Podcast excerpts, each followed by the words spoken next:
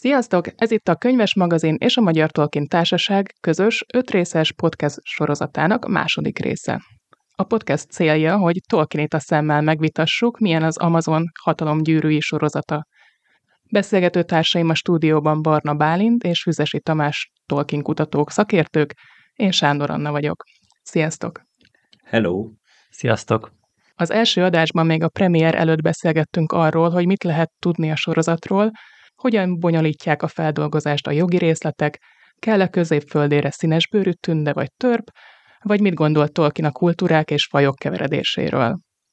Most már túl vagyunk a premiéren, és kaptunk egy nagyon lassan építkező első részt, és egy valamivel összeszedettebb, tempósabb másodikat rögtön több téma is azonnal felmerült, ezek közül választottuk ki a szerintünk legfontosabbakat, illetve továbbra is áll az, hogyha kérdésetek lenne a műsorról vagy a Tolkieni háttérről, azt küldjétek el a gandalfkukactolkien.hu címre, és a következő adásban igyekszünk megválaszolni. Ezt az e-mail címet majd a könyves magazinon megjelenő cikkbe is bele fogom írni.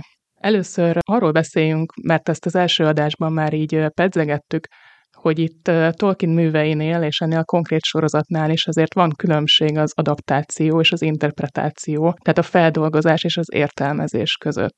Milyen dinamikát láttok most ebben megvalósulni? Fontos azt megjegyezni, hogy tulajdonképpen minden adaptáció interpretáció, mert értelmez, ugyanakkor nem minden értelmezés az alapanyagot adaptálja, hanem sokkal inkább egy általa megihletett továbbgondolását valósítja meg, akár művészi eszközökkel, akár más formában. Most konkrétan a sorozat kapcsán az az érdekes, hogy mivel nem nagyon volt alapanyag, amit felhasználhattak volna, csak a függelékbe lévő apróbb elejtett információmorzsák, amik azért valljuk be elsősorban inkább Numenorhoz jelentenek több támpontot a középföldi eseményekhez, csak nagyon-nagyon keveset.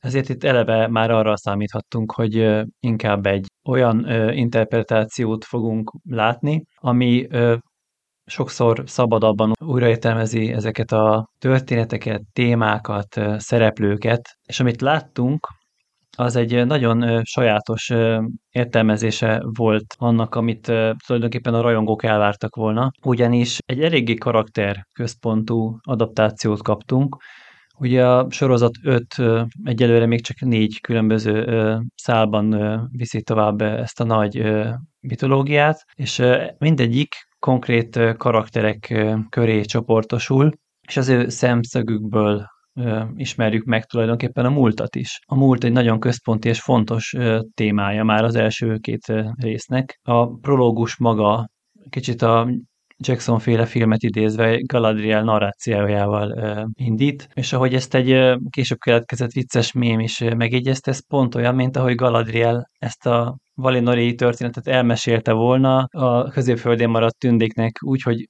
a kínosabb részleteket elhallgatja.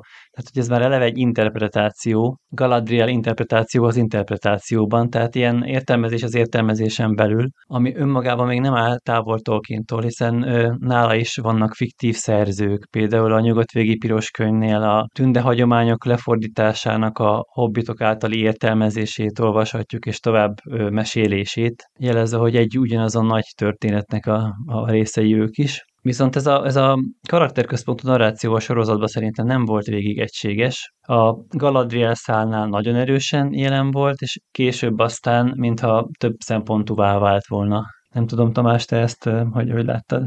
Egyetértek egyébként, hogy ez nyilvánvalóan sokkal inkább interpretáció, mint adaptáció. Egyszerűen az anyagot ahhoz, hogy történetet csináljunk belőle, különösen sorozatot, ugye nem filmet, hanem nem egy rövidre vágott, feszes, feszes tempói dolgot, hanem egy lassan kibontakozó, hosszan elnyúló, újabb és újabb drámai hullámokat felvonultató dolgot csináljunk, ahhoz nyilván sok karakter kell, ahhoz kellenek történetszálak, egymásra bonyoló dolgok. Ugye ezekben a vázatosan megírt Tolkieni történetekben ennek nincs nyoma az eredeti szövegekben, tehát ezt ezt lehetett tudni onnantól kezdve, hogy sorozat formátumot választottak e, ehhez a mozgóképes megértéshez, hogy ez ilyen lesz, tehát hogy ezt ki kell egészíteni. A másik fele az a kérdés, tehát mi az az anyag, amit adaptálunk. Ugye erről besz- egy pár szót beszélgettünk itt a beszélgetés előtt még a felkészülésnél, hogy létezik-e a kánon. Tehát, hogy, hogy, hogy az, amit ugye kanonizáltnak, vagy Tolkieni kánonnak nevezünk, az micsoda. Ezt már az előző beszélgetésben is érintettük egy kicsit, hogy ugye én azt gondolom erről, hogy jogos az, ha valaki megkérdőjelezi, hogy egyáltalán létezik-e fix kánon, hiszen a Tolkieni szöveg jelentős része nem teljes, nem befejezett, töredékes.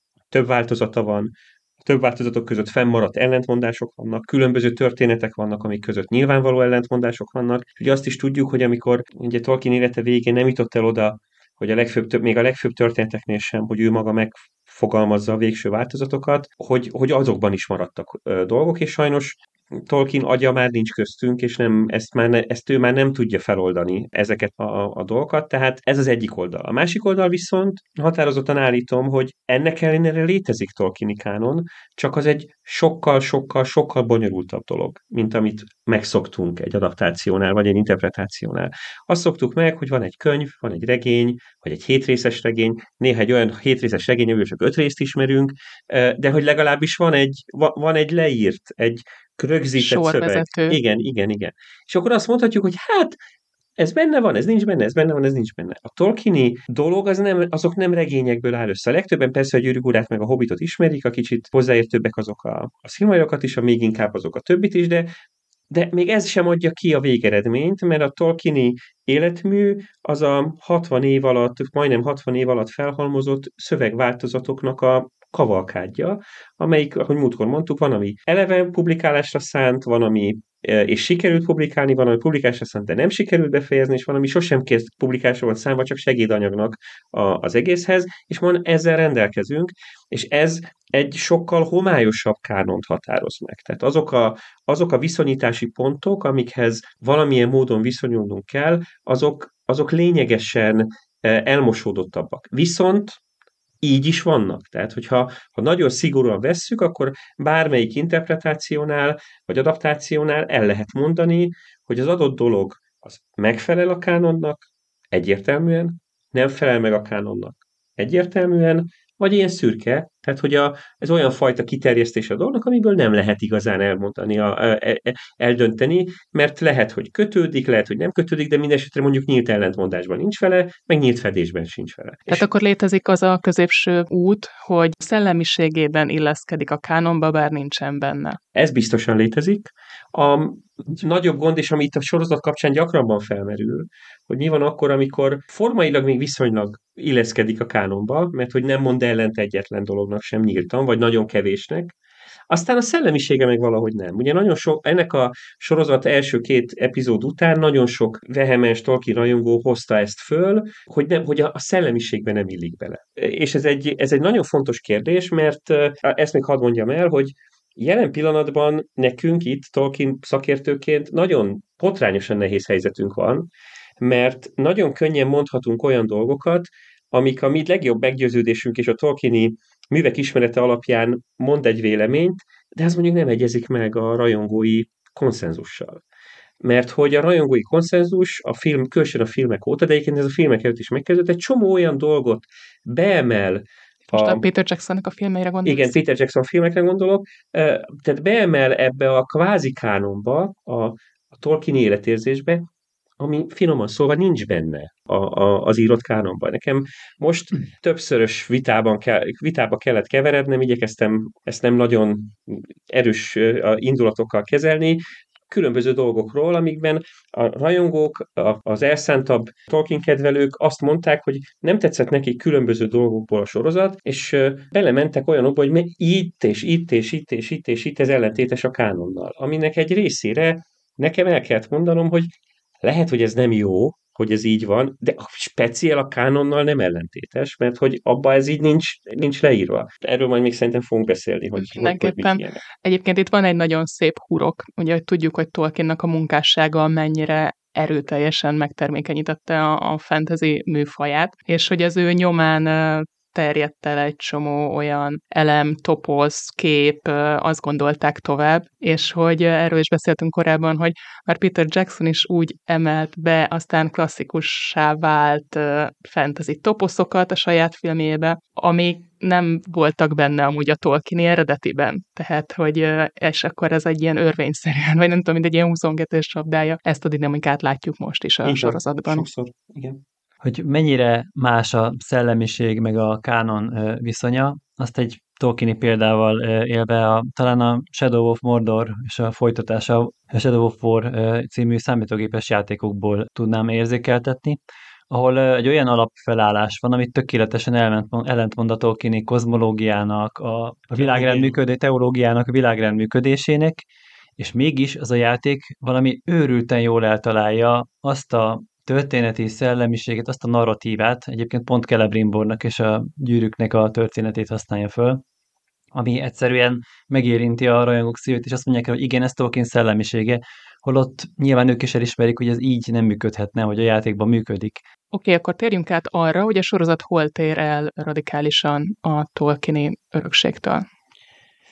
Szerencsére radikális, én legalább, én legalábbis nem vettem észre radikális eltérést, ugyan megint csak rajongói véleményeket idézek, ennek semmi köze nincs Tolkienhez, ez a, a Tolkienból nulla, a, egy rossz fanfic és ehhez hasonló dolgokról beszélnek, ez lehet szeretni vagy nem szeretni a, a dolgot. Szerintem egyébként ez egy relatíve gyenge kezdés volt, és nem nem érzem úgy, hogy valami hú de hú de átütő dolog lesz, viszont én azt gondolom, hogy még van remény, hogy valami kikerekedik belőle, de, nem, de, de nem eszem, de az, hogy nincs köze Tolkieni történetekhez, vagy a Tolkien mitológia, ez biztos, hogy nem igaz. A, jól kivehetően az alkotók nagyon-nagyon komoly erőfeszítéseket tesznek arra, hogy az egész sztorit, a sztorinak minden egyes részelemét beleillesszék a, a Tolkien kánonba, néha jobban sikerül, néha kevésbé.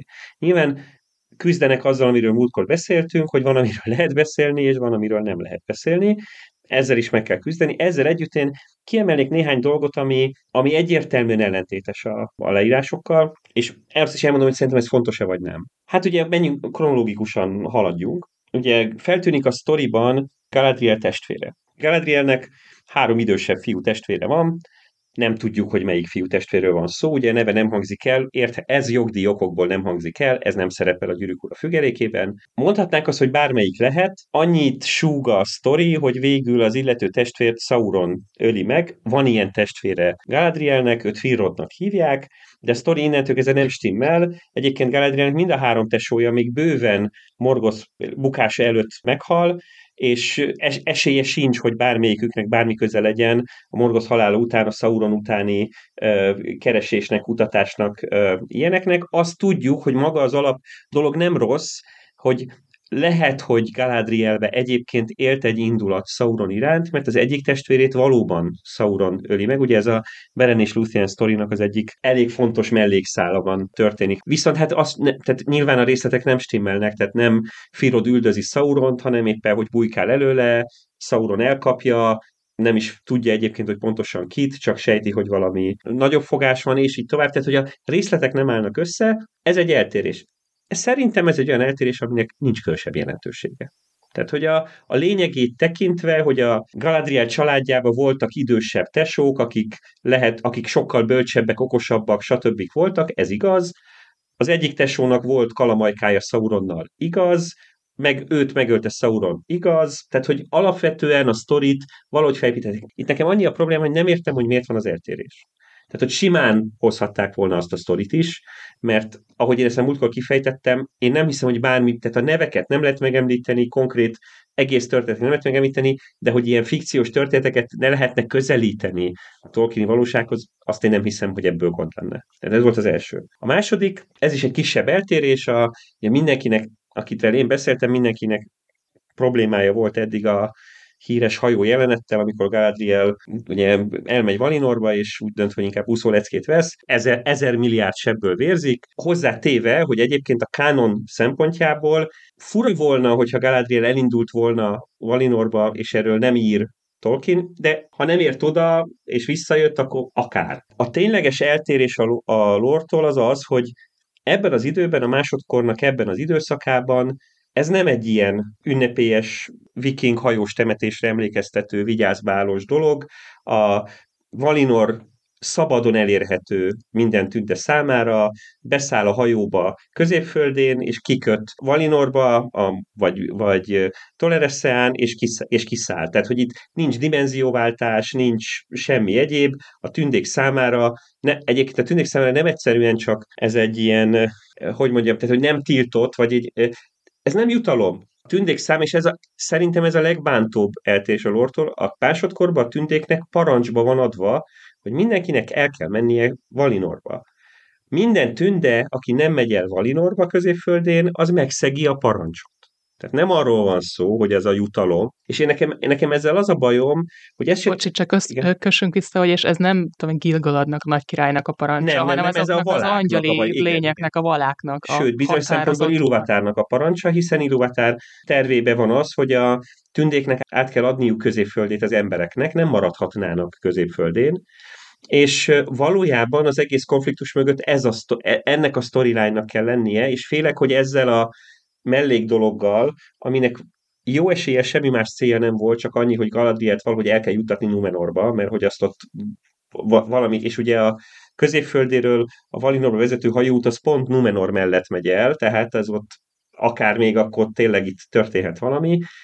Ezen kívül semmi értelme nincs, és gyengíti a szálat. Tehát, hogy, hogy ezáltal, hogy jutalomnak állítják be a Valinorba való visszatérést, nem egy alapvető kötelességnek, ez, ez, ez, ez, ez tényleg bántóan problémát okozhat. Úgyhogy én ezek, őszintén megmondom, hogy a, a fórumokon nagyon sok egyéb dolgot hallottam még, hogy a, nem tudom én, Eregion az vajon jól van-e ábrázolva a térképen, meg, meg, meg ehhez hasonlók, ezek jól vannak ábrázolva. Tehát, hogy én kikockáztam a sorozatnak ezt a részét, és azt kell mondanom, hogy a földrajzi elhelyezkedések, a városok, a települések, az elrendezés, ezek gondosan ilyen gramra pontosan kimérten úgy vannak, ahogy a kánonban vannak, az eltérések e fölé vannak rácsavarva. A, az írott dolgokhoz meglepő, meglepően komolyan hűségesek maradtak az alkotók. Bálint, neked van még valami, amit... Én reagálnék inkább rád. A prológus kapcsán nagyon szépen előjött, hogy hogyan lehet beszélni arról, amiről nem szabad beszélni. Tehát gyakorlatilag az a gyerekkori jelenet a papírhajókkal, ami a legelején volt az első résznek, az egy nagyon finoman virágnyelven elmondása annak a testvérmészárlásnak, ami Valinorban történt, mert hát a tündék nem olyan simán távoztak el onnan, ahogy a sorozat bemutatja, hanem voltak tündék, akik azt mondták, hogy ne menjünk, mert a valá megtiltották, és voltak tündék, akik ezért lemészárolták őket, és elvették a hajóikat hogy ebbe Galadrielnek most milyen szerepe volt, vagy volt a szerepe, arról többféle Tolkieni szövegváltozat van, ebben nem érdemes belemenni, de miután a jogok miatt ezt nem használhatták, ezt a testvérmészárlás sztorit, ezért csak ilyen finom utalás szintjén jelent meg a, a sorozatba. Voltak, akiknek nem tetszett, mert nem igazán értették, hogy miért, miért van ez, nem arról van szó, hogy szegény pici Galadriát sajnálni kell, mert nem ez volt a jelentősége ennek a jelenetnek. A másik ilyen pedig pont a, a testvér. Egyébként uh, itt vitatkoznék veled, Finrod Felagon meg van nevezve a gyűrűk urába, több helyen is. Tehát akkor lehetett volna. Ő az egyetlen uh, megnevezett testvér, de, a, de sorozatban most nem, jelent, nem, nem hangzik el, hogy ez ő lenne. Nem hangzik el a neve, de Gilgaladése, mégis tudjuk, hogy Gilgalad. A sorozatban egyszer nem mondták ki Gilgalad nagy király nevét, csak a Nemes tűnik nagy királyaként emlegették az eddigi két epizódban. Mindegy, mert stáblistában Finrodként szerepel, és Aha. Gilgaladként. De hogy amit mondani akartam, hogy ott, ott volt a, a testén a farkas karmolásnak a nyoma. Tehát, hogy azért itt is egy finom utalás volt, még ha nem is úgy volt elmesélve. Szerintem ezek az eltérések egyébként pont az elbeszélő személyéből következően eltérhetnek. Tehát mondhatjuk azt, hogy másképp mesélte el Galadriel bizonyos okokból, nem tudjuk kinek mondja, uh-huh. milyen körülmények között mondja, milyen céllal mondja. Jó, de bárint, tehát ezt azért te is megerősített, hogy igen, e, tehát nagyon sok emlékezetes dolg volt, de a, ez a sztori egyértelműen azt mondja, hogy Galadriel testvére az Morgoth bukása után hal meg. Egyértelműen így van a kronológia benne, tehát előbb megbukik Morgoth, utána még hajkurásszák Sauront, és ekkor hal meg a tesó, aki ez, ezek szerint Finrod, ami nyilván nem felel meg a kánonnak, de ezt nem lehetett volna úgy mesélni, hogy... Persze.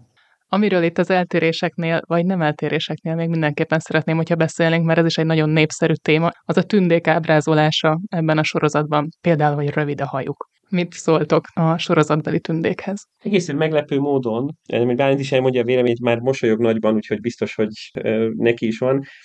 Én, én teljesen kiakadtam azon, hogy ez az egyik legforróbb topik most. Tehát, hogy a, az ilyen tényleg rajongói körből érkező bírálatoknak egy ilyen visszatérő eleme, hogy a tündék nem olyanok, mint amilyeneknek lenniük kellene. És hát én nagyon hú, nehéz jelzőket találni uh, erre a dolgot, tehát ilyen nagyon fura érrendszerek is vannak, egy hosszú tanulmányt olvastam arról, amelyik, amelyik ilyen egészen aprólékosan összeszedi azokat az apró bizonyítékokat, hogy már pedig valószínűleg Tolkien úgy gondolta, hogy minden tündének hosszú haja van, ami egyébként nem igaz, mert hogyha Tolkien azt gondolta volna, hogy minden tündének hosszú haja van, akkor abban a tanulmányban, ahol ír a tündékről, leírta volna, hogy már pedig minden tünde férfinek hosszú haja van, és ez nem írta le.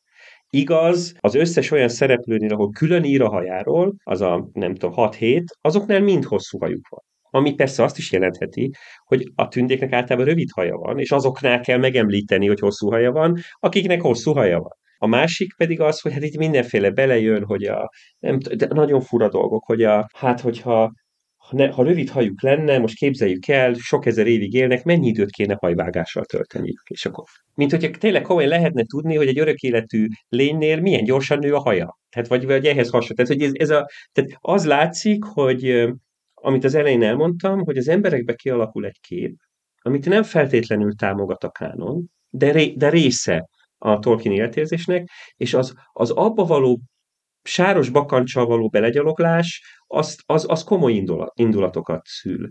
Tehát PG, Peter Jackson nem követte el ezt a hibát, sőt, magunk között szólva még egy ilyen fél tonna szenet még rátett a tűzre. Ugye neki köszönhetjük ezt a fura, belassult, kicsit ilyen, mint a folyamatosan enyhe transzba lévő tündéknek a, a képét, akik közül a fiúk általában ilyen fura, csúnya androgyn fejűek, a lányok meg általában kifejezéstelen tekintetű lények. Tehát szerintem ez, a, ez a, amit Peter Jackson használ tündeábrázolást, az valójában sokkal távolabb áll Tolkieni tünde őstípustól, arhetipustól. Jó, én erre erősebb szavakat használnék, tehát ilyen málé, bomba, igen, igen, folyamatosan az, itt az elalvás határán. Így van, így van. Szóval, szóval én azt hiszem, hogy ez sokkal durvábban megy szembe azzal a tüzes, foly, a, a lelkükből belülről égő, tényleg a kreativitásban tomboló tündeképtől, amit Tolkien mond, viszont hosszú a hajuk, ez igaz. És most akkor el lehet gondolkodni azon, hogy összefoglalva, nekem semmi bajom nincs a tündék hajhosszával, azzal együtt, hogy valószínűleg, ha hosszú lenne, azzal se lenne. Tehát, hogy ez nem, én nem, nem érzem úgy, hogy a, Tolkien által elképzelt tündeség, annak, annak olyan igazán markás eleme lenne az, hogy milyen a hajuk. Na, sok más viszont igen, és abban már valószínűleg jogos a bírálat. Tehát én még azt is el tudom képzelni, hogy sok ember érzi, hogy ezek a tündék túl hétköznapiak. Túlságosan emberhez hasonlóak. Ami egyébként önmagában első körben nem lenne gond, mert Tolkien leírja, hogy a tündék azok olyanok, mint az emberek. Csak szebbek meg csak nem öregednek, meg csak több bennük a kreativitás, meg a tűz. Tehát, hogy ilyeneket ír le. Tehát önmagában az, hogy emberekhez hasonlatosak, az még nem lenne gond. De valahol én is érzem, hogy ez a tünde ábrázolás, ami ebben a sorozatnak az eddigi tünde karaktereiben láttunk, abból valami, talán mintha valami hiányozna. Máshogy hiányzik, mint a Peter Jackson filmekben, más módon, de ez se az igazi. Én inkább úgy érzem, hogy a rajongók igyekeznek ennek a rossz érzésnek valami ilyen konkrétumokat keresni, amik, amikbe bele lehet kapaszkodni, és innen jönnek ezek a dolgok. Nem tudom, Bálint. Én se gondolom, hogy minden tündének úgy kéne kinéznie, mint a filmetál énekeseknek, de alapvetően engem nem is a hajhoz zavar, hanem inkább a frizurák. Tehát én úgy gondolom, hogy rövid és középhosszú hajjal is lehetne sokkal tündésebb hajzuhatagot, frizurákat kialakítani, de ez a, ez a feltupírozott haj, meg a géppel vágott haj, ez egy kicsit kiránt engem a... Tudjátok, mire emlékeztet? Ezek a 60-as években ilyen sci sorozatoknak a hajviseletei. Ha, igen, és nem a 70-es évek? A 60-as. Évek. Igen, igen, igen, igen. Nem tudom, hogy honnan jön ez.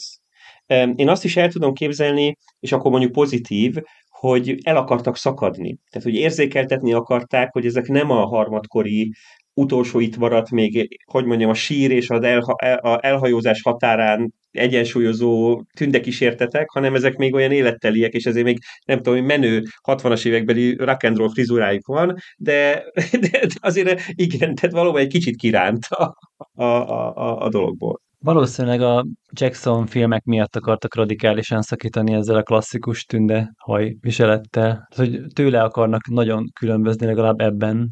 Viszont akkor említsük meg, amit én másoktól nem hallottam, de engem halálosan zavar, hogy egy másik szempontból viszont szintén a külsőségekben van még egy nagyon kínos eltérés a Tolkieni tündeképtől, ez az életkor.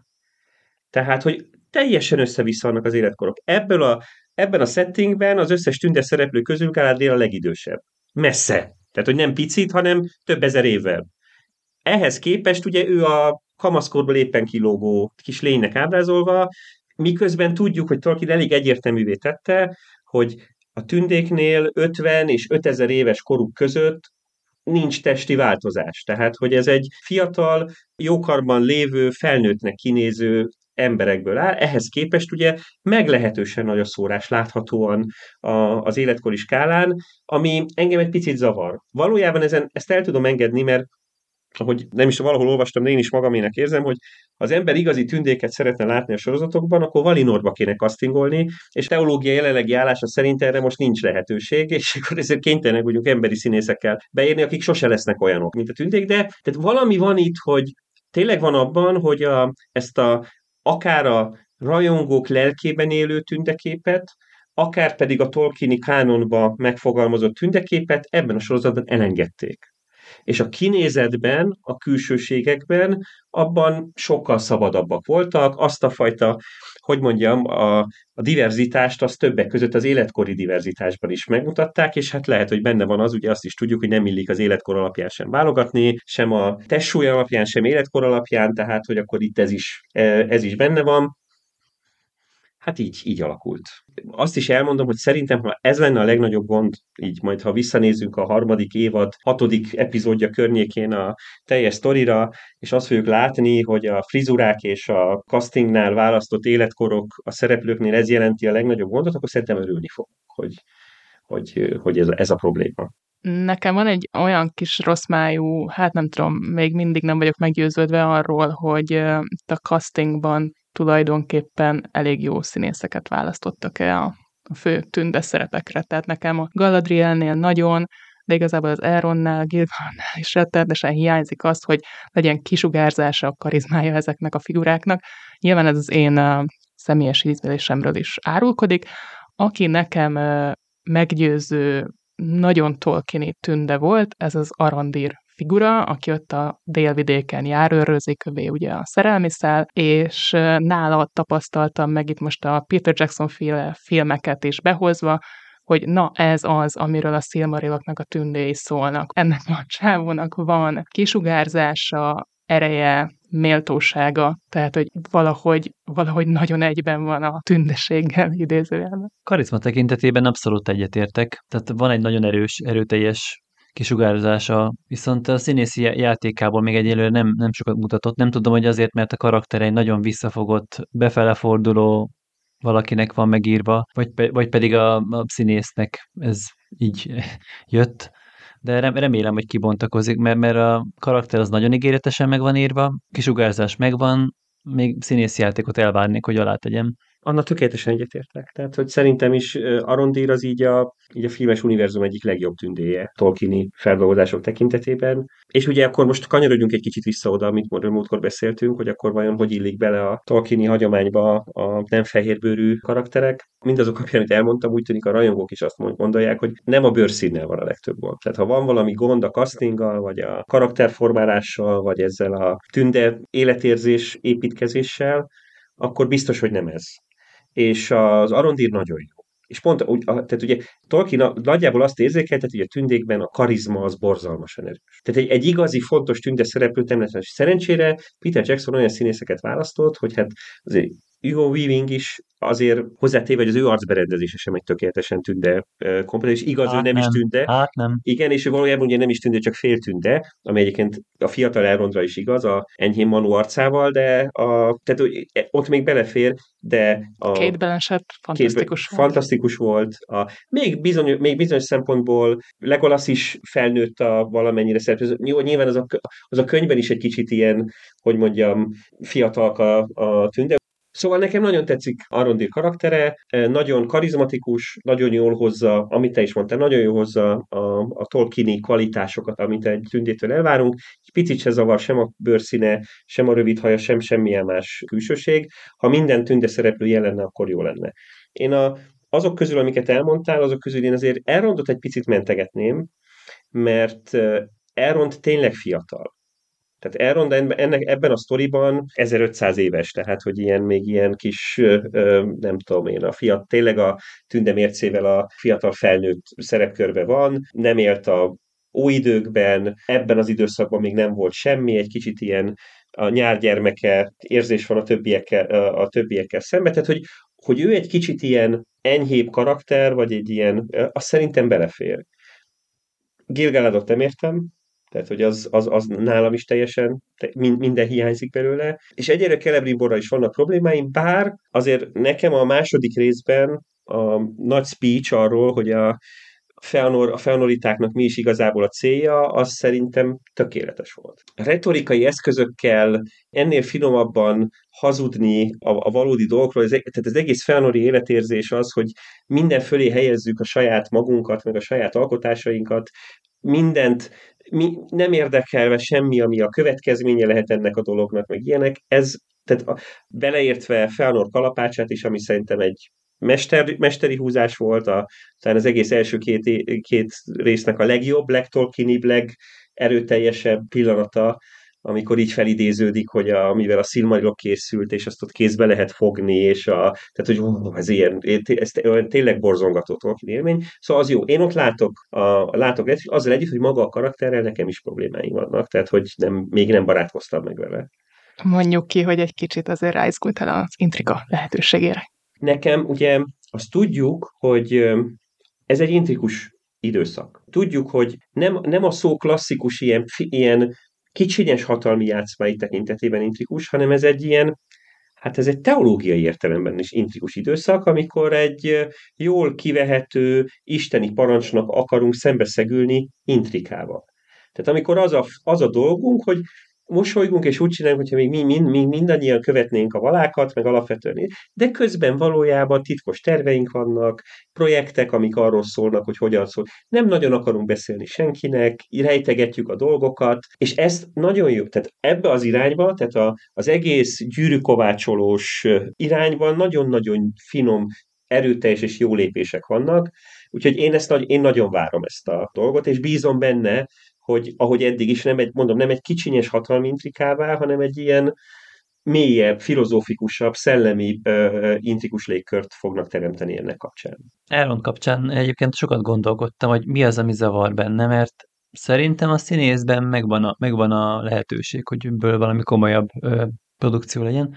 Tehát rájöttem, hogy az a baj, hogy Erről a figuráról semmit nem mondott az első két évad, hogy ő mit akar tulajdonképpen, küldözgetik ide, küldözgetik oda, kedvesen segít, tanácsokat ad, de hogy ő mire vágyik, mik a céljai, mik a motivációi, az egyáltalán nem derült ki Árondról. És ez zavaró, ezért nem tudjuk megkedvelni őt, megszeretni, azonosulni vele. Most nem, nem emlékszem pontosan, hogy amikor eltiltják a tanácsban való részvételtől, tehát ott nem derül ki még, ugye, hogy, hogy miért valószínűleg, tehát itt a fél miért. Alacsony a rangja. Elhangzik a nem, sorozatban? azt mondják, hogy csak tündék vehetnek aha, részt. Aha. Meg ez is benne van. De az aha. is benne van. Tehát, hogy ő egy azért ugye, kell... fél, féltünde, gyanús, izé, ugyan a tesója az a Numenori nagy király volt, és ugye Elrond egész származása egy ilyen, ilyen minden szabályt megszegő dolog, és tetében fiatal, stb. egy kicsit benne van, viszont az is benne van, hogy a képességei olyanok, hogy ugye mégis ő írja Gilgalad beszédét, amit aztán ugye csak kívülről hallgathat meg, magában a tanácson nem, nem vehet részt.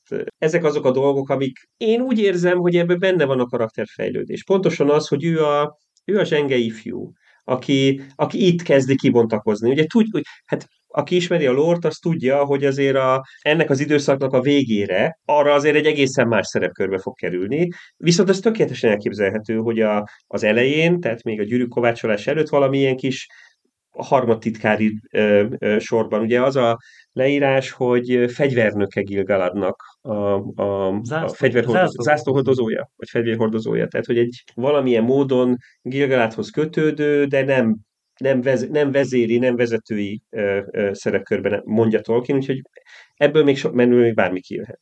Gilgaladot szerintem azért castingolták, mert hasonlít arra a fickóra, aki a Peter Jackson féle film prológusában játszotta. Ha ez így van, akkor ez borzalmas hiba. Tehát, tehát hogy ha csak, ha csak ezért választottak egy ebbre a, erre a karakterre nem annyira feltétlenül jó színészt, akkor gond. Ez csak egy tipp. Egy tipp. Egyébként igen, én nekem még az is felmerül bennem, hogy ez ugyanaz a színész-e, de aztán megnéztem, és arra jöttem rá, hogy nem, de tényleg hasonlít. A, ugye a, gyűrű, a gyűrűk urában csak a prológusban látszik, nem is tudom, három snitben körülbelül. Hát ez van. És azon is gondolkodtam, hogy ugye neki hosszú haja van, hogy neki azért van hosszú haja, mert a gyűrűk urában is hosszú haja volt, úgyhogy ő azon, azon kevés szereplők egyike. Oké, okay, viszont térjünk át egy sokkal fontosabb karakterre, aki az egyik vezér egyénisége a sorozatnak eddig, Galadriel. Mit gondoltok az ő ábrázolásáról? Ugye elég egy ilyen bedesz csajnak akarják előadni. Én ebben nem vagyok biztos, ben, hogy ebben ennek akarják eladni. Ugye ő a legmegosztóbb a rajongó körében, úgy láttam. Nagyon sokan uh, szeretik, és nagyon sokan nagyon haragszanak rá, hogy ilyen lett.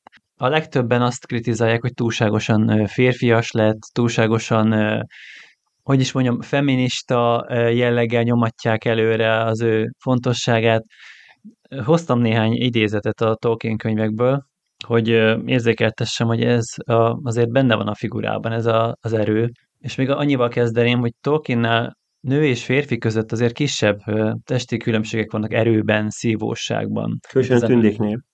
Azt, azt akartam mondani, ja, igen. azt mondtam? Tolkiennel. Igen, tehát hogy tündék, tünd, Tolkieni tündéknél, igen, bocsánat. Akkor felolvasok pár idézetet, legtöbb a befejezetlen regékből van.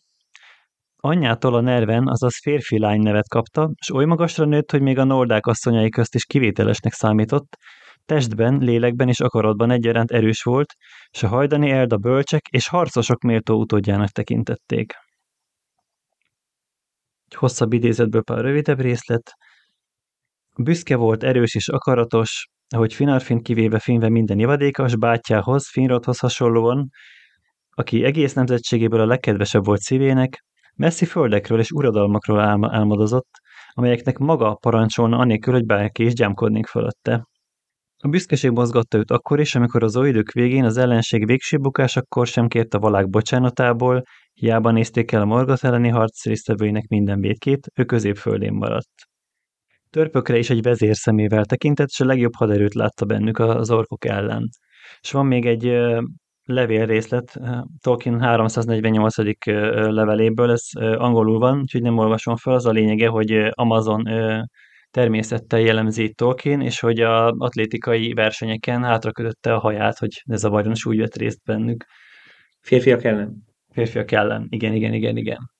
Szóval én azt gondolom, hogy a koncepció, ami a Galadriel karakter körül van, az tökéletesen beleillik a, ahogy mi ezt szoktuk mondani, az egész Tolkien mitológiába, de a konkrét karakterrel, a színésszel, vagy magával a színésszel, vagy az instrukcióival, vagy a forgatókönyvi szerepével, vagy valamivel még valami gond van. Tehát, hogy kőkemény, bedesz, makacs, erős női figurából egyelőre az idegesítő vonal az, az, az még meghatározó. Én általában sajnos ilyen optimista alkat vagyok, tehát én abba bízom, hogy ez majd alakul. Tehát, hogy itt is arról van szó, hogy az egyik főszereplőnek kell karakterfejlődést építeni az elkövetkezendő sok tucat órányi ö, játékidőben, és valahonnan el kell indulni ennek a dolognak. Én bízom benne, hogy ez egy, ebből lesz még egy használható Galadriel. Még két téveszmét cáfolnék vele kapcsolatban. Ugye az egyik, hogy a leírások ellenére, amit felolvastam, nem forgatott volna kardot. Két olyan Tolkieni szövegváltozat is létezik, ami azt írja, hogy a testvérmészárlásnál ő Feanor ellen harcolt. Ez persze nem mindegyikben van így, de van olyan változat. Illetve az egyik történetváltozat kapcsán Christopher Tolkien írja egy jegyzetébe, hogy valószínűleg Darius pusztulásánál is jelen lehettek, és valószínűleg segíthettek megszöktetni a Silmarilt is onnan. Szóval az a helyzet, hogy itt is egy picit benne van, hogy a sok-sok Tolkien nagyon szerető néző vagy olvasó az alapvetően a elsődleges könyvélményeiből, meg esetleg a filmes élményeiből táplálkozik. Galadriel karaktere Tolkieni mitológia egyik legfontosabb karaktere. Olyan szinten fontos, hogy amikor egyszer, eh, hogy annyira összetett személyiség, hogy az egyik fele a leírásoknak ez, amit most mondtunk, a másik fele meg azt is tudni kell róla, hogy amikor egyszer megkérdezték Tolkient, aki ugye nagyon szigorúan és erőteljesen vallásos, katolikus vallású volt, hogy akkor a katolikus vallás hogyan is jelenik meg az ő műveiben, akkor többek között mondta, hogy hát a Mária, Mária az neki, mint ugye katolikusnak rendkívül fontos, és hogy számára Mária az ő karakterei közül az Galadriel be van meg leginkább. Én is néztem nagyokat, de tehát, hogy érezni kell, hogy Tolkien eszméletlen sok dolgot próbált meg a Galadriel karakterbe beletenni, és az a Galadriel, ami a harmadkor legvégén, közvetlenül azelőtt, amit ezeket az itt leírt álmait, az önálló birodalomról, a királyságról, stb. felad, és visszamegy, Vali, mégis visszamegy Valinorba, tehát ez a ugyan testileg nem öreg, de lelkileg borzalmasan törődött már ekkor, tehát azt a Galadrielt nem lehet visszavetíteni a mennyi 4500 évvel korábbi Galadriel karaktere, még akkor sem, ha egyébként már akkor sem volt fiatal a, a maga módján. Úgyhogy én örülök neki, hogy ez egy ilyen összet, hogy a, a, nagy, a Tolkien által nagyon-nagyon összetett személyiségnek ábrázolt Galadrielnek egy teljesen más megjelenése van ebbe a sorozatba, és azt üzenem azoknak a rajongóknak, akik a másik Galadrielt keresik, hogy az is egy érvényes Galadriel, de ez egy összetett karakter. Igen, még ehhez, bocsánat, csatlakozva, csak ugye az előbb említettétek Elronnál ezt a, a személyiség fejlődésnek a fontosságát, meg azt teszi igazából élővé szervessé a karaktert. Én emiatt üdvözöltem, hogy, hogy ezzel indították el, bár engem megleptek ezek a, nem tudom, ellenállások azután, hogy Galadriel az, aki átvezeti az embereit az északi jeges pusztaságon, és harcol, és tehát hogy ez, ez egy annyira erős figura, és hogy nagyon kíváncsi vagyok arra, hogy ebből a hát kvázi ilyen, nem tudom, dacos kislányból meg tudják-e mutatni annak a karakterfejlődésnek a, a, az első lépéseit, hogy majd egyszer két Blanchett lesz, tehát hogy az a, az a fantasztikus, sugárzó, megjelenik és lever a lábamról a karizmájával, meg a, a bölcsességével figura. És hogy szerintem egy jó forgatókönyves építkezéssel öt év alatt fel lehet építeni azt, hogy lássuk. Tehát nem lesz még az, hiszen az még sokkal messzebb van, de hogy a, a csíráit megmutatni, mondjuk a bölcsességének a fejlődését, vagy valami ilyesmit. Szerintem ebben a kulcs szerepe Celebornak lesz a férjének, akit még nem vezettek be az első évadba, valószínűleg a későbbi évadok során tervezik majd bevezetni. Mert ugye a Tolkien mitológiában a legtöbb szövegváltozatban nem mindegyikben, még az első korban együtt vannak. És ez De van olyan azért nem és van olyan szerzet, amiben nem. Sőt, Igen. a gyűrűk urán belül is van egy ellentmondás, mert a Frodónak egészen más mint ami a függelékben van erről. Úgyhogy ez nem, nem, nem olyan egyszerű és egyértelmű, de hogy a lényeg, hogy szerintem Celeborn, mint figura, hasonlóan, ahogy Faramir Eowynnak, azért elég nagy hatással lesz majd a jelen fejlődésére. Annyiban persze nem áll meg a párhuzam, hogy Eowyn azért egészen más helyzetben volt, neki bizonyítania kellett, neki érvényesülnie kellett, neki meg kellett mutatnia magát. Galadrielnek erre nincs szüksége, hogy elismert valaki itt a sorozatban is, tehát neki nem kell bizonyítania, nem kell érvényesülnie, nem kell azt mondania, hogy nőként ér is annyit, mint a férfiak, ez Tolkiennál amúgy se téma, mert ott a tündéknél legalábbis biztos, nem? Igen. igen. Szóval, szóval szerintem más utat fog bejárni, de lesznek hasonló vonások. Oké, okay, van még egy, hát két izgalmas karakterek, akiket itt bevezettek, a Durin és Disa. Nekem nagyon tetszettek, fantasztikus volt a két karakter dinamikája és nagyon jó volt az Elronddal közös jelenetük is. Nekem például Durinban azt tetszett, hogy bár megpróbálták hozni a Peter Jackson féle humoros, kicsit felszínes, klisés törp alapokat, és mégis adtak mögé egy olyan mélységet az Elrondon keresztüli barátságával, illetve a, a családi idillel, amit bemutatnak, ami, ami sokkal árnyaltabbá tette őt a, a Jacksoni törpábrázolásnál. Tehát már a lift jelenetben olyan ö, érzelmek kerültek elő, és olyan drámák, holott az, első találkozása volt ennek a két karakternek ebben a sorozatban, hogy az egész meglepő volt, ezért vagyok optimista egyébként, hogy ebből a színészgárdából még lehet valami. Nekem kimondottan tetszett az a, a az Elrond, Elrond és Durin interakció, ez a, ez a hosszan elnyű, a, a konfliktus, hogy nem értjük, hogy érezzük, hogy valami van, és hogy, hogy kifut arra a dolog egy kicsit, hogy ugye mi azt szoktuk mondani általában a Tolkien mitológiában, a, a, a tündék és a halandók közötti szerelem az problémás, mert ugye a, az egyik megöregszik, a más, de abba gondoljunk bele, hogy a barátság se könnyű. Tehát, hogy, hogy, hogy egy tünde és egy halandó barátságával is lehetnek gondok, mert hogy egy tündének konkrétan 20 évig nem találkozunk, hm, hát az akkor vagy összefutunk valamelyik évtizedben. És ugye ez nyilván egy halandónál meg közben megházasodik, gyerekei születnek, tehát hogy, tehát, hogy, tehát, hogy ez a dolog, ami a halandó, halhatatlan ellentét, amit ebben a sorozatban biztos, hogy még sokat fogunk hallani, mert ugye a Numenoristának meg ez lesz a középpontjába. Ez egy rendkívül finom és dramaturgiailag nagyon szépen felépített jelenet volt, meg, meg dolog, nekem tetszett. Tehát, hogy ez, azon, ez azok közé tartozott, ami, ami, ami kimondottan melengedte a szívemet. Egyébként, ha már itt tartunk, mert tudom, hogy most én nem feltétlenül kell a szigorúan menni, akkor had, azt is hadd mondjam el, hogy szerintem a, a legnagyobb probléma az első két résszel az, egy dolog volt, az első rész. Tehát, hogy a, a, az első rész az olyan, mintha utólag találták volna ki.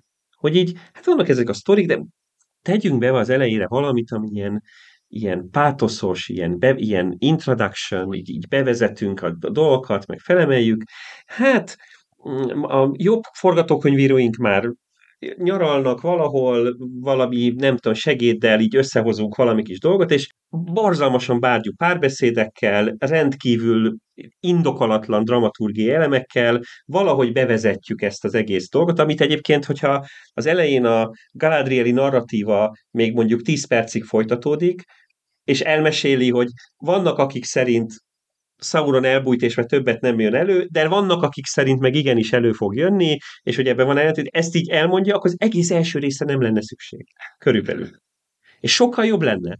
Én minden barátomnak elmondom, hogy én mostantól úgy tekintem, hogy a, a sorozat a második résszel kezdődik, és hogyha ha most így nézzük, hogy azt elfelejtjük a mindent, ami az első részben volt, csak ilyen introduction tekintjük, akkor a második résznek ez nem olyan rossz. Tehát, hogy a, tehát ott, van, ott vannak sztorik, vannak, vannak karakterek, építkeznek a, a, a cuccok, ez egy ilyen jó első epizód egy, egy sorozatban.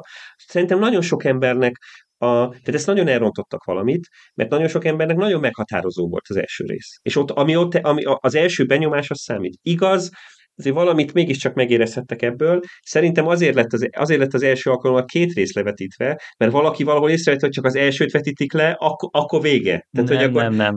Ez egyértelmű, hogy ezt mozis premierre szánták, direkt akartak egy nagy, vörös, szőnyeges díszpremiért, ahol bemutathatják kvázi filmként az első két részt. Szerintem ezeket nagyjából együtt tervezték, annak ellenére, hogy nem ugyanazok írták. Érezhetően az első rész azért volt gyengébb, mert valószínűleg a forgatókönyvírók nem segítettek a showrunnereknek. Ugye hivatalosan a első résznek a két showrunner írta a forgatókönyvét, a második résztől pedig már a forgatókönyvíró csapatnak az egyik tagja, ugye elég, elég sokan vannak. Profi forgatókönyvírók egyébként, neves sorozatoknál tapasztalatot szerzett forgatókönyvírók. Ha őket jobban hagyják érvényesülni, akkor az ilyen gyerekbetegségeket ki fogja nőni a, a sorozat. Viszont abban nem értek egyet, hogy ekkora színvonalbeli különbség lett volna a két rész között.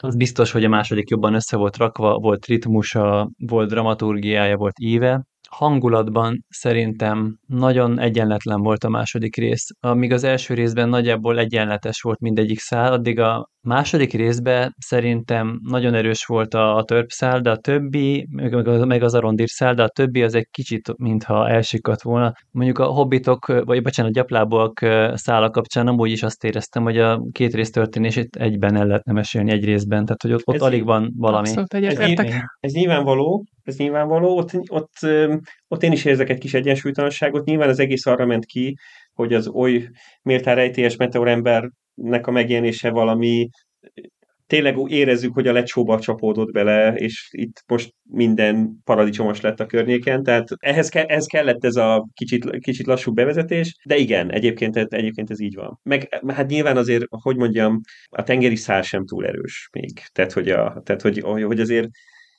hogy, hogy nem bírtak valami jobb dolgot kitalálni, amivel Numenorba, Numenor szállat bekötik ebbe a dologba, azért az egy kicsit Na mindegy, bízunk benne, hogy ez ennél jobb lesz. Lehet, hogy Halbrand karaktere fontosabb lesz, mint aminek tűnik, és azért, de nem tudom, nekem ő nem szimpatikus egyenlőre. Hát szerintem ez szándékos. Ja, viszont akkor azért még van egy karakter, akiről nem beszéltünk, ki fontos lehet. Ez a, mint az előbb a méltán rejtélyes meteorembernek neveztem. Ugye erről azért nehéz, nagyon nehéz beszélni, mert itt dupla spoiler veszély van. Tehát ugye itt nem, nem, nem csak arról van szó, hogy a, aki nem látta a sorozatot, adnak most, ha kibeszéljük a dolgokat, akkor mi lesz, hanem hát néha van egy olyan érzésem, hogy amiatt, mert tehát mi, akik nagyon jól ismerjük a Tolkieni szövegeket, meg a Tolkien dolgokat, olyan, tehát látjuk a dramaturgiának azokat a szálait, amiket nem feltétlenül lát mindenki. És ezért most itt a tisztelt hallgatóságot figyelmeztetem, hogy amit most el, fog, amit el fogunk mondani, az lehet, hogy nagyon nagy spoiler olyan tekintetben, hogy olyasmit esetleg megjósolunk, ami, ami, ami egy nagyon nagy fordulatnak van számva a sorozatban. Másik oldalon meg ezt persze lehet, hogy bődülesen lebőgünk, és Vagy még úgy is dönthetünk, hogy a következő adás az úgyis a negyedik rész után lesz, amikor összeülünk beszélgetni, és hogy kivárjuk, hogy ez hova fejlődik, és akkor beszélünk a meteoremberről. Mit szeretnétek? Egy gondolatom van, nem tudom, hogy ebbe vágjuk be, a holdbéli emberről szeretnék egy kicsit. Akárki is a meteorember, én abban látok lehetőséget, hogy ő legyen a későbbi hobbit folklórban a holdbéli ember történetének az ihletője. Úgyhogy ilyen irányból is érdemes meg, megközelíteni a figurát, majd egy kicsit többet megtudunk róla. Ugye Tolkien azt mondta erről a holdbéli ember, hogy valószínűleg a Tilion a hold hajóját irányító személy az, aki ihlette, de egy ilyen változtatás szerintem abszolút belefér, és egy nagyon érdekes ötletletnek tartom. Azt mondd el, Léci, hogy ő kicsoda, mert most itt nekem nincsen meg, hogy Ho- ki ez. Tyrion a hold majája. Van egy dal, a, a gyűrűk is elhangzik, más, egyébként Tolkien ezt már máshol is megírta, amelyik, amelyik egy, egy, egy, egy, ilyen, egy ilyen hobbit népmese, vagy annak egy ilyen, egy ilyen dalba foglalt változata, és egyébként amennyire emlékszem, ezt, nem, ezt Tolkien már azelőtt, meg ezt nem a gyűrűk írta, ez már egy létező vers vagy sztori volt, amit csak beleillesztett a, a, a gyűrűk történetébe. Ez együtt kicsit kilóg, de akkor Bálint meséld el, hogy mi, mi a sztorinak a lényege, a Holdbéli ember sztoriának. Hát ez az a dal, amit Frodo énekel Bríven a pajkos póniban, hogy elterelje Pipinről a, a figyelmet, és egy kicsit magára irányítsa a tekinteteket, és akkor ügyetlenül elesik, és az ujjára csúszik a gyűrű. Ez ugye a Jackson filmben dal nélkül lett megvalósítva, de a könyvben egy jópofa jelenet, és az az érdekesség, hogy a Hobbit váratlan utazás bővített változatába belekerült, az egyik törpénekli bölgyzugolyban abszolút kontextus nélkül, valami vidámdal kellett oda. Ami meg az irodalmi utóéletét illeti, a bombadírtom a kalandjaiban is megjelent külön. És a sztori arról szól, hogy a égből leesik egy ember, méghozzá egy hobbit mérce szerint egy nagy ember, és akkor a, a, aki a holdbéli ember, mert hogy a holdban van egy, lakik egy ember, és akkor itt a hobbitok között mindenféle kalandjai vannak. Tehát, hogy ez a, nagyon dióhéjban ez a sztori és ez nekem nem jutott eszembe egyébként, Bálint, de ez tényleg, ez tényleg izgalmas lehet. Tehát, hogy ez, még ez, ez írtó bájos, hogyha ennek Igen. a sorrenderek utána mentek, hogy egy ilyet bele lehet hozni. Hát azért, ugye aki ismeri a Gyűrűk Ura szövegét, és mondjuk esetleg nem vakítja el a mitológia sok tízezer oldalni többi része, ami ennél esetleg drámai, vagy ilyenek, az, az, ez elég feltűnő. Tehát, hogy ez, egy, ez a, a Gyűrűk Ura sztoriában egy, egy kiemelt helyen szereplő versecske. Hát ugye tudjuk, hogy a, hát nem tudom, én úgy tudom, hogy három elmélet van Meteor emberre. A leggyakoribb, tehát a, hogy mondjam, a legelterjedtebb az az, hogy Gandalf. A második az, hogy Sauron, és a harmadik, hogy valamelyik ha, egy harmadik maja. És hát mindenféle érvek vannak, mindenféle módon, minden, minden dologra ezt majd eldöntjük, hogy később akarunk-e még erről, erről beszélni, de mindesetre ugye a legfőbb kérdés az az, hogy Gandalf-e. Van-e még egy karakter? Én azt mondom, hogy a Tolkieni mitológia ismeretében nem lehet Gandalf. A Gandalf középföldén érkezése az a kánon szerint jó három ezer évvel később van, egy más, nem, és nem csak a három évezred számít, hanem egy másik korban. Tehát egy másik Sauron ellen kell, hogy, hogy, hogy segítsen. Elképesztően felborítaná az egész Tolkieni történetvezetésnek az egyensúlyát, hogyha a, a harmadkorbanról ismert Gandalfot behoznánk a, a másodkornak ebbe a sztoriába. Nagyon sok apró jel van, ami azt támogatja, hogy ő szava. És hogy az, hogy Gandalfnak néz ki, az az egyik legjobb elterelés mint ahogy az is, hogy a csillagképeket keresi, meg ilyenek, tehát hogy viszont mellekésen azért, amikor lezuhan, akkor a falevél az feketévé változik, a, a kis szentélyes bogarak, amiket felhasznál, azok azért utána elpusztulnak, hogy amikor nincs öntudatánál, akkor akaratlanul is ízik körülötte a, a dolog, miközben mégsem éget, a, amit ugye Gádriel gondosan elmond az elején, hogy a gonosz közelében még a tűz sem ad meleget, tehát hogy millió apró jel van, amit nagyon ügyesen elrejtünk abba, hogy az egész karakter úgy néz ki, mintha Gandalf lenne. Én ezt nagyon ügyes dolognak gondolom, mert ugye Sauront behozni a sztoriba, úgyhogy az van leírva, hogy senki nem ismeri föl, és hogy mindenki egy jó majának gondolja, hogy ezt behozni a sztoriba úgy, hogy ez, a, hogy ez a nézőknek is így jöjjön le, azt, azt valószínűleg ilyen eszközökkel lehet megcsinálni. Úgyhogy ezért nekem ez a, a, a tippem, hát meglátjuk. Aztán lehet, hogy teljes, teljes tévedés. Lassan zárjuk a beszélgetést. Még azt mondjátok el, hogy ti mit vártok most a legjobban, tehát mik azok, amik a legjobban felcsigázták a kíváncsiságotokat. Numenor teljesen egyértelmű, és nem csak azért, mert ott újabb 5-6 karakter vár ránk, akit még be kell vezetni, remélhetőleg nem ilyen lassan, mint az eddigieket, hanem, mint ahogy mondtam, itt, itt van a legtöbb támpont a függelékben, amit föl lehet használni. Ez egy nagyon érdekes politikai szál lehet, hogyha jól használják, aminek ugye megvannak a maga teológiai, filozófiai vonulatai is. Még, politika, azt... még politika elméleti, elméleti vonatkozása is van. Azt hiszem alapvetően a legfontosabb történéseket nem tudják ugye megváltoztatni benne. Tehát, hogy az a sorsa, ami a sorsa, nem tudom, hogy ezt spoilerezzük-e vagy se. Szerintem azért ezt el lehet mondani. Bukni fog.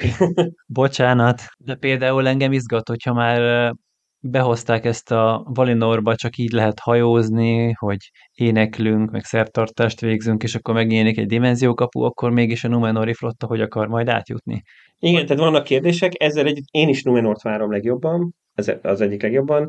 Ugye nyilván engem elképesztően inspirál, hogy a, az előzetesen kiadott képek alapján végre valahára most először Numenori világnak a vizualizációja az végre nem egy középkori világ, hanem végre rendes ókori mintákra alapoz, amit ahogy kell. Nem eléggé egyiptomi, de még az is benne van, a, Mert hogy Tolkien erről írt. Igen, Tolkien erről írt, hogy ugye őt, ő szerinte a Numenor leginkább az egyiptomi civilizációnak valamilyen turbó változata.